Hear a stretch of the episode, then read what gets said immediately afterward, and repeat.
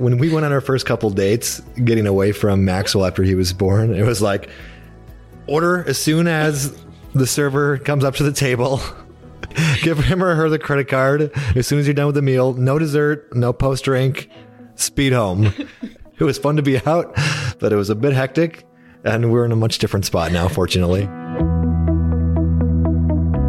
I'm Amy. And I'm Abby. And as women, we are constantly comparing ourselves to others. But your life isn't supposed to look like hers. Being your best self means standing firm in your decisions and always being willing to grow with a purpose. We get vulnerable and real with an honest look into the challenges and triumphs we all face. Every woman listening gets the opportunity to choose what life looks like for herself.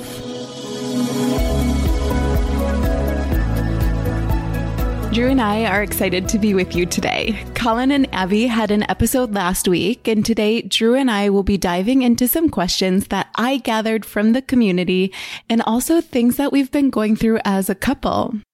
The goal of these episodes is that by us sharing our experiences and the way that we're working through something that comes up in our marriage or parenthood, that you guys might be inspired to also work through whatever you're going through.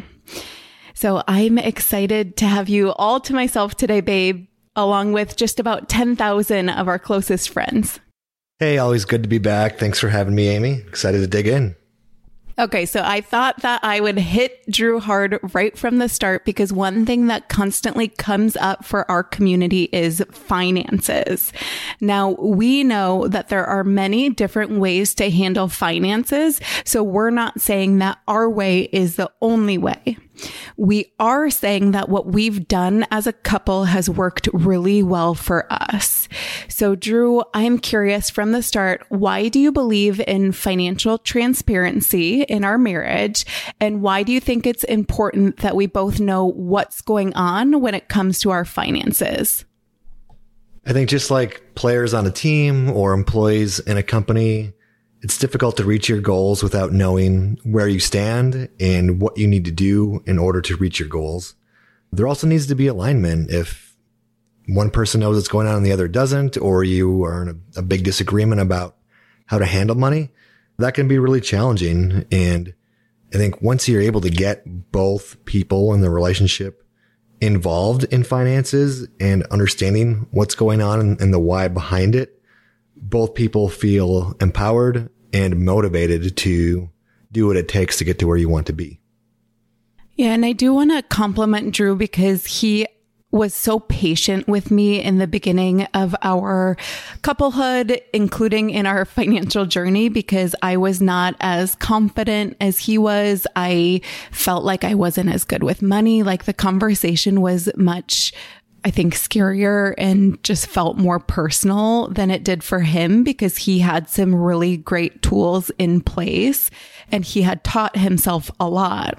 So I think that when people are given the right tools, they have a way better chance of improving. One thing that we instilled in our relationship from the very beginning was our monthly financial meeting. So once a month, we sit down and review how we're doing financially. And a lot of people ask questions about what we do and how we do it. So I was wondering, Drew, could you tell our listeners what we all do at this meeting and how they could set one up themselves for them and their partner if they have one? Yeah, so in this meeting, we review recent purchases, we review balances in all of our accounts, we discuss upcoming short, mid, and long term purchases, along with our financial goals in general. This is a safe space where we, we have this time carved out once a month to discuss anything that might be on our mind or that we want to get into more detail on. We find that it's very difficult to do that day to day with our busy schedules, with three boys at home. We can never have more than a 15 second conversation about anything unless we carve out the time for it and actually make it happen. So tangibly, I think for Drew and I, one thing that we're doing constantly is prioritizing our spending. So if we have some big projects coming up, him and I at these meetings would come to a, an agreement on where we see things falling. And so I think that that can be really important for a couple because if you have two different priorities, that can get really challenging. What would you say? Yeah. And like I said before, it's important to have alignment or at the very least an understanding of what each person thinks and why they think that way. That can help bring the two of you together. And if you aren't um, necessarily in agreement on how to prioritize, you know, that's marriage is about compromise. So maybe one time this year, Amy gets to have more of her way on where we put our money. And when the next big thing comes around, maybe I get more input. That's something that we've done in the past and can be helpful. Yeah. So it's not all, it doesn't all work out so easily. For example, I'd really like to refinish our master bathroom. And I wouldn't. but it's your job as a couple to figure out where the cards fall. And also, in all of marriage, I just think no one should always get their way. So you've got to figure out what the compromise is, and that includes financially. So we're going to switch subjects a little bit here. Another question that came in is how frequently do you discuss your roles in marriage and parenthood? I think more often than I'd like, if I'm being honest. I don't know. It seems to come ebb and flow. If you made me put a timeline on it, I would, I would say once every month or two. And Amy typically asks me, Drew, what, what do you think our roles are? Like, I don't know what we've been doing. One thing that you have to give our husbands credit for is that they're always very, very honest. I think to answer this question a little bit more seriously, if one of us is having something that keeps coming up and we need to sit down and talk about it, we're certainly both willing to do that. So if it feels like a shift needs to be made, that would be a time where we might have a state of the union meeting and just figure out what big thing needs to change. If it's a smaller thing, I would say we would more do that on the fly. It's not always this big sit down meeting, but it kind of depends on how big the ask and the task that you're trying to offload is, right? Because then you might have to figure out if something else is going to be shifted to. So we're always willing to. Those things definitely come up. Another person asked what happens if something throws a wrench in your plans. One example that comes to mind for me is when we have a sick kid, like things just completely kind of go out the door. And then it's up to Drew and I to figure out what adjustments we're going to make. And I think it's always helpful to discuss your week in advance, understanding what each person has on his or her plate, and then coming up with a game plan. So if something does happen, if our kids go down this week and somebody needs to be at home with them, what days can I be available to do that? And what days are easier for you to be available to do that? So if you can have that discussion going into each week, we find that to be helpful. Sometimes that doesn't always happen and we have to adjust more on the fly. And then we really just evaluate like who's been having more time off of work recently to be with the kids and what does your schedule look like this week? And based off of those two things, we make the best decision for ourselves and our family. And I have to say, Drew has been so amazing in this department because I think although I have come far, I still have that like need or want, I should say, to like swoop in and take more of the sick time because my jobs are a little bit more flexible. I feel like I'm always like trying to protect Drew and his job and he'll step in and say, Amy, you took the last two times. Like I am taking this one. Yeah, I think it's definitely working as a team. And when Drew and I are in stressful situations, yes, we'll have like the little fights that I think a lot of couples have in stressful situations. But at the end of the day, we really know we are on the same team. We have each other's backs. We have to figure this out together to make sure that we're both going to be able to get through it. Okay. So going on to another subject in the next question. This one comes in a lot. People feel like they have to nag their partner when they want help. They have to ask for something multiple times. So I wanted to have this question on this episode because I think actually for Drew and I, it's in reverse. If we're talking about gender roles, it's kind of reversed. Drew is the one in our relationship that likes things more organized. He likes things a particular way. He is the one that is more likely to nag me, I would say because I just have the type of personality where I don't notice as much stuff. So it really truly doesn't bother me as much. And I honestly, I'm like, I don't even see what you see. So I thought, Drew, you might be able to give some insight into anything that has worked when you are talking to me so that, because hopefully your goal is to nag me less too. That's always the goal. Honestly, I don't have a good answer for this question. I feel like this is something that I struggle with. It's probably on both of us. I think my delivery isn't always as strong or timely or delivered in the right tone that my nagging or my asks could be. Also, I think Amy has trouble receiving feedback in many areas. And well, yeah, many, many can be like three or more, many multiple some, what, however you want to phrase it. We struggle with this in our marriage and we have a very healthy marriage, but I feel like this is one of the pain points. Yes, I think from the perspective of how can we actually give something that's like helpful and tangible for the audience is when I was reading Eve Rodsky's book of Fair Play and she talked about the minimum standard of care. I think it could be really helpful for Drew and I to do that. So what is the minimum standard that we want to meet inside of the house? Because if one person has their expectations super high and my expectations are super low, like there's probably a middle ground that we could actually get to. I will say it's interesting what each person cares about. And maybe you guys can relate to this is if you follow me on Instagram, you can tell Drew is absolutely obsessed with our lawn. It's like honestly the first or second nicest lawn in the whole neighborhood. It is just something he's really passionate about. I feel like I've grown to understand that. But for me, it feels really frustrating that he doesn't take more responsibility for the inside of the house. And even last night when we were having a little moment, he said, you know, I've kind of completely given up on our living room. And for me, that felt really frustrating because yes, we both know we need our kids to do more. Like that's just period. We need to get better at that.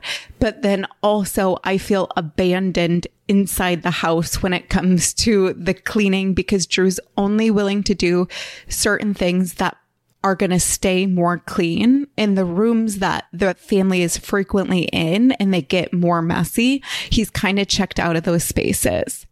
True. True statement. Part of the challenge that we're having is Amy will just like do whatever to entertain the boys, which is great. She's a loving mom, a fun mom, but it comes at a cost. For example, we recently got this thing for Max's birthday from a friend that you can, they're like little, I don't know even what they are, like mini marbles. Water beads. Water beads. And you can put them in water and they get big and gooey and fun.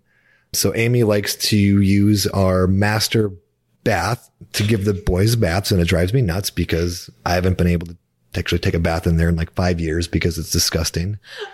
And she puts these water beads in there with the boys in their bath. That was like two weeks ago.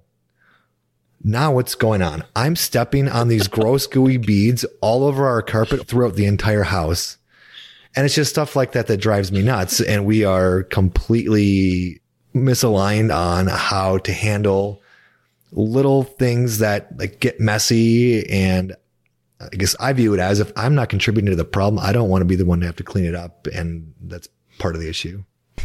but the kids but the kids are both of ours. So we should anyways, we won't continue our little disagreement on the air, but I will say that Drew does bring up a fair point, and it's something that Busy Toddler said on her episode. Some parents, dads included, can't handle some types of play. So Drew is not the guy that wants kinetic sand. He's not the guy that wants water beads in our tub for weeks. He's not the guy that thrives with like super messy play. And so as his partner, me understanding like that is a trigger for him, but also him understanding, you know, the kids are little. This stuff is really fun for them. How can we meet in the middle? I think the whole conversation is like, how can we meet in the middle on things? Should I do a better job cleaning up? Sometimes, yes. I think that would be a good meet in the middle a quick break to talk about our longtime sponsor, BetterHelp. As you guys know by now, Abby, Drew, Colin, and I all believe in the power of therapy. And like we're talking about today inside a couplehood, sometimes you need a little bit of help from a professional. Drew and I have done a therapy session with my therapist through BetterHelp, and we walked away with a lot of tools to help us work on our communication. She also was just this outside voice that could come in, hear both of our opinions, and kind of give us tools to work through things. Sometimes it's like you need someone from the outside to come in and help you out so that you can get back on track. One message that I like to tell people is your relationship doesn't have to be broken before you go to therapy. If you feel like you could use a little bit of help to get back on track, that's the perfect time to go. So you can get 10% off your first month if you go to BetterHelp. That's better, H E L P dot com slash herself to get 10% off your first month. You can join the over 2 million people that use their services by going to better, H-E-L-P dot com backslash herself. Back to the show. Okay, let's switch subjects. That one was really fun for us to cover. One thing that I have been talking a lot about recently, and we talk about it all the time on herself, is how to give each other personal time. So here's the spin that I wanted to bring to the table today. I know, like so many of you, I used to really struggle when it came to taking time for myself. I was wading through mom guilt, including really bad working mom guilt. So the idea of taking more time away from my family was really hard for me. I lived at a pace that was just on, on, on for a couple years, and it really started to catch up with me. After we had our second son, Trey, I began to feel really resentful when Drew would take time away, especially because I wasn't. Drew was so kind to me at that point, and he really kindly pointed out I think part of the problem is that you're never taking any time away from the family. So now that I'm comfortable in doing so, I thought something that would be really helpful for people to hear is how it's positively impacted our relationship. So I'm wondering if you could speak on that a little bit. Yeah, more than anything, I feel like you come back to our family and to me rejuvenated after you take some time away, whether you're doing something by yourself or with a group of friends. And that's been really refreshing for everyone. And you and seem to enjoy the day in and day out of parenting more when you're taking time away. And you also understand when I take time away, like what our goals and values are. And you're not having that resentful feeling towards me when I go play golf or hang out with friends or, or go do whatever. It gives us an opportunity to each be ourselves, the version ourselves that we met when we first fell in love. And that's important to both of us. And I, I want that to continue for the, the entirety of our relationship. Clearly, we love our boys and we love each other as much as possible. But I think in order to do that to the fullest, you also need to take some time for yourself to understand who you still are as an individual and what you bring to the family that you love so much. Yeah, I know a Instagram post that really resonated with people was the time that Drew told me, like, I miss you, Amy. I miss the person that isn't just their moms. So I think that making sure that you keep track of who you are. And I think in parenthood, especially very young children, that can be really challenging. But if you can do little things, I always tell people too, I'm like, work up. Like for me, it was honestly going to the gym at first you know, taking 45 minutes away from the family. Now I'm much better. I can take longer, but it's all about starting, like taking the first step. Yeah. And as part of that, you don't rush home. And in the beginning, whether you're going for a 45 minute workout or just going to get a cup of coffee, I feel like you had the accelerator down to the floor just in a hurry to get back mm-hmm. to our precious Maxwell and our precious Trey and our precious Drew, maybe. It's like, babe, I got this. You can be away for an hour and a half. Everything's going to be fine. You're not going to miss huge monumental moments of our life together if you're gone for an extra 30 minutes. So just and enjoy the moment, be present where you are and then be present when you come back. Yeah. Now, if I go to dinner, I specifically try not to get back till after bedtime because it's nice to have one night off of the whole routine. Yeah. I feel like when you go out with your friends now, it's like, okay, we need to get apps, pre drinks, fully enjoy the meal, dessert, go somewhere afterwards. When we went on our first couple dates, getting away from Maxwell after he was born, it was like, order as soon as the server comes up to the table. Give him or her the credit card as soon as you're done with the meal. No dessert, no post drink, speed home. it was fun to be out, but it was a bit hectic, and we're in a much different spot now, fortunately. oh, it's funny because it's so true. And, you know, so if you are back in that spot that Drew's describing, of course, we're giggling now, but that was my real life. Like, I did feel like I was rushing everywhere, and that definitely led to burnout. And I think it does for most people. So sometimes you definitely have to take your foot off of the accelerator. A quick break from our partner, Goodr Sunglasses. I think the best story I can tell you about Goodrs is that Maxwell had his sixth birthday party over and it was a very sunny day. Unfortunately for our friends, a lot of them forgot their sunglasses. Well, the good news is Drew and I own about 10 pair of Goodr sunglasses and I was able to bring them out. Everyone grabbed a pair and then they were asking us, what are these sunglasses? Glasses. We sent all of our friends home with our discount code, which we have for you guys as well. But that's just to say that when you try these sunglasses on, most people just absolutely love them.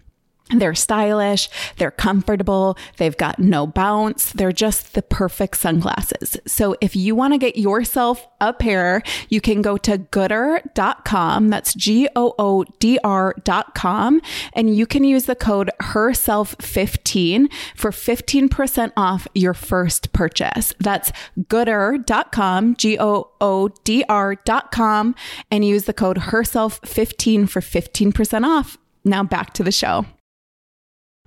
One thing that comes up for Drew and I is that we are different people.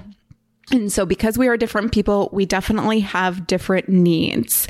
So, Drew is someone that has always been energized by other people. He loves to take time away from the family.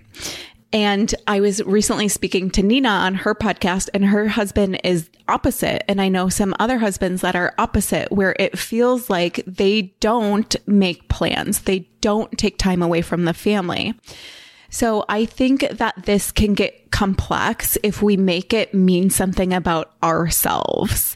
So when I was younger and more insecure, I would think, why does Drew feel the need to take so much more time away than other people? Why does he feel the need to take more time away than I do? But now I just understand that that's always been the way that Drew is. And as Drew was mentioning, we both feel our best and we both feel healthy if we are filling ourselves up away from home. So the point I wanted to bring to the table is that that might look different for you and your partner, whether you're more like Drew or more like me. So Drew, I wanted to know, do you have any insight on how couples could navigate their different desire for time away?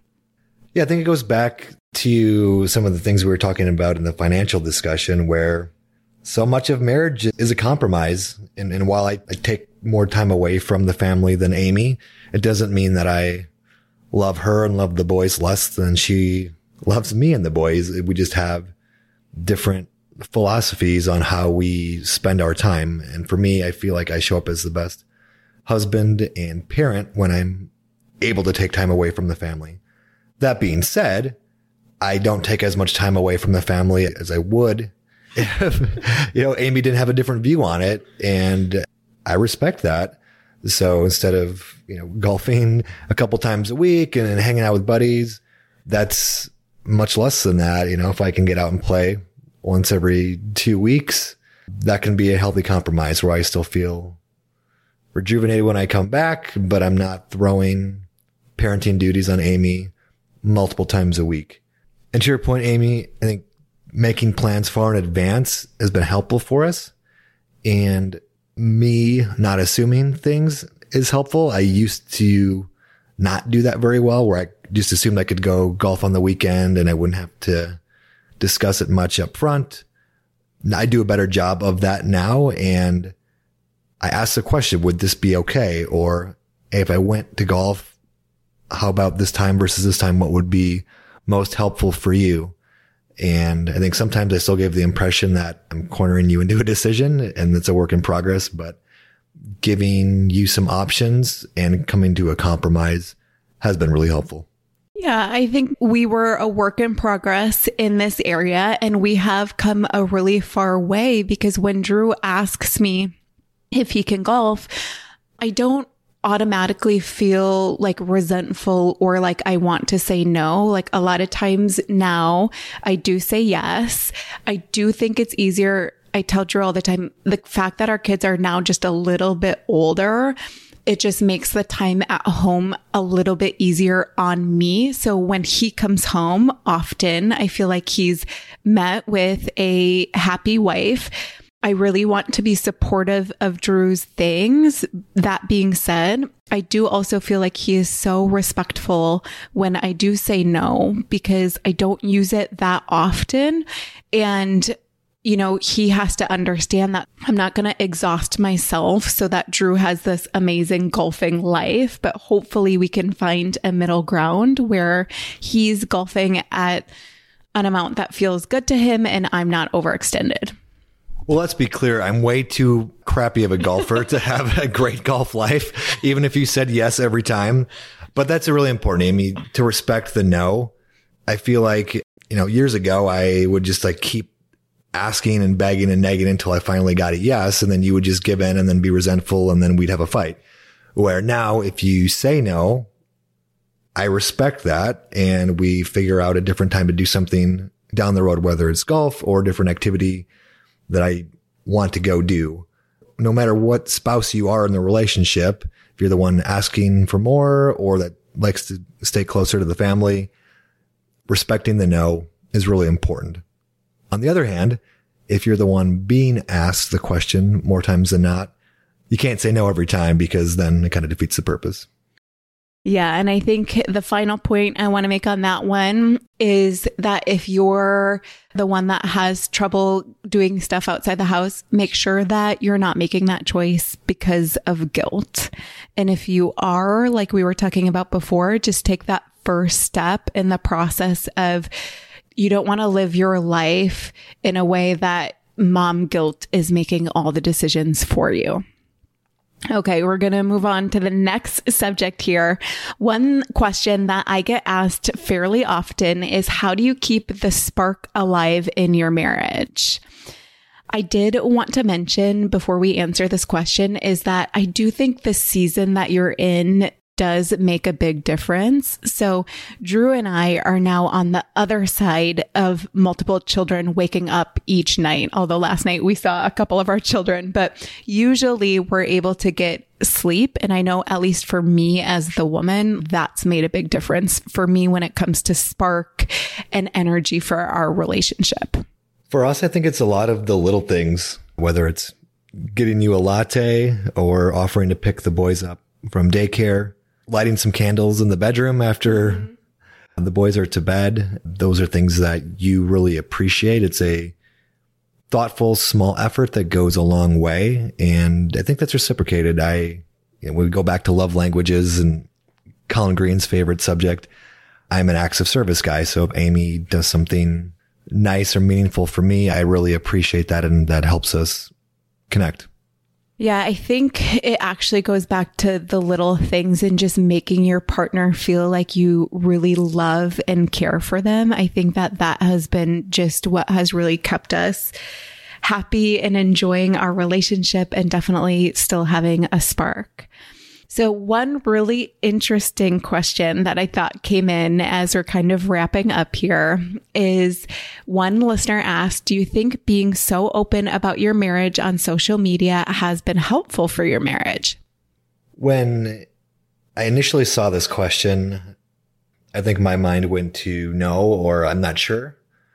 But the more I thought about it, I actually feel the opposite, where I, I do think it has been helpful because it's brought topics to the forefront of our conversations between Amy and I that we probably otherwise would not discuss. And, you know, talking through those various topics, those situations, kind of the what if scenarios helps us understand the other person a little bit better. And I think it has been actually really positively impactful in our marriage. Yeah, I would agree. I just love also the podcast and the guests that we have on. I feel like I have learned so much about relationships. And it's one thing to hear it on a podcast from one of our guests, but it's another to bring it home to your partner and say, Drew, this is what Molly Millwood said. And it really resonated with me. Could we talk about how we could work that into our marriage? So I really think that being open to growth, and I've always said that about Drew, he's open to growing as a couple. And so we've implemented a lot of the things that we've learned here. And that's what the conversation on social media is really about. It's like me reflecting where I've learned in hopes of continuing to grow our marriage. Yeah, those are great points, Amy. And for me and some listeners out there, I'm a person that likes to learn by experience rather than going to take a course or reading a book or listening to a speaker.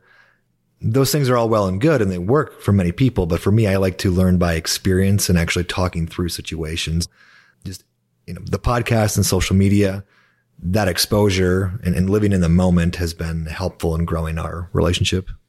I think it's also really interesting because I know the Gottmans are some of our favorite people to learn about marriage from. And they say that relationships in which, if it's a heterosexual relationship and the male allows the female to be influential in the relationship, a lot of those relationships are much healthier and Drew has always said that he does not mind like me being a leader in this area of our marriage, like just learning more about communication and how to deal with conflict or whatever it is that I'm learning. He's definitely open to and allows himself to be influenced to close out that part of the conversation, I wanted to say I do think it's really beneficial if every couple has some accountability somewhere. So for us, yes, that lands a little bit on social media, but before that, we were in a life group with a bunch of newly married couples when we were newly married at the time. We've had marriage mentors in the past. We talk to friends like Colin and Abby very seriously about what's going on inside of our relationship. So I do think that sometimes in America, like we are so private about the things that happen inside of our relationships. But I think sometimes when you open up and you're willing to be influenced by others, you're willing to hear other points of view, you're willing to do life with other people. I have found that to be so beneficial to our relationship. What do you think? Yeah, I think when you surround yourselves with other people that have common goals and really care about you, that just brings things to the forefront of your thoughts and your day to day experience. And there's power in numbers. So I absolutely agree with you, Amy. So, hoping that you guys can all find people that are really good examples for your partnership and your life. If you guys enjoy the Herself podcast, one thing that you could do for Abby and I is go ahead and subscribe to the podcast. So, this is one way that we will land at the top of your feed every single week and you will never miss a Monday. So, thank you so much for being here.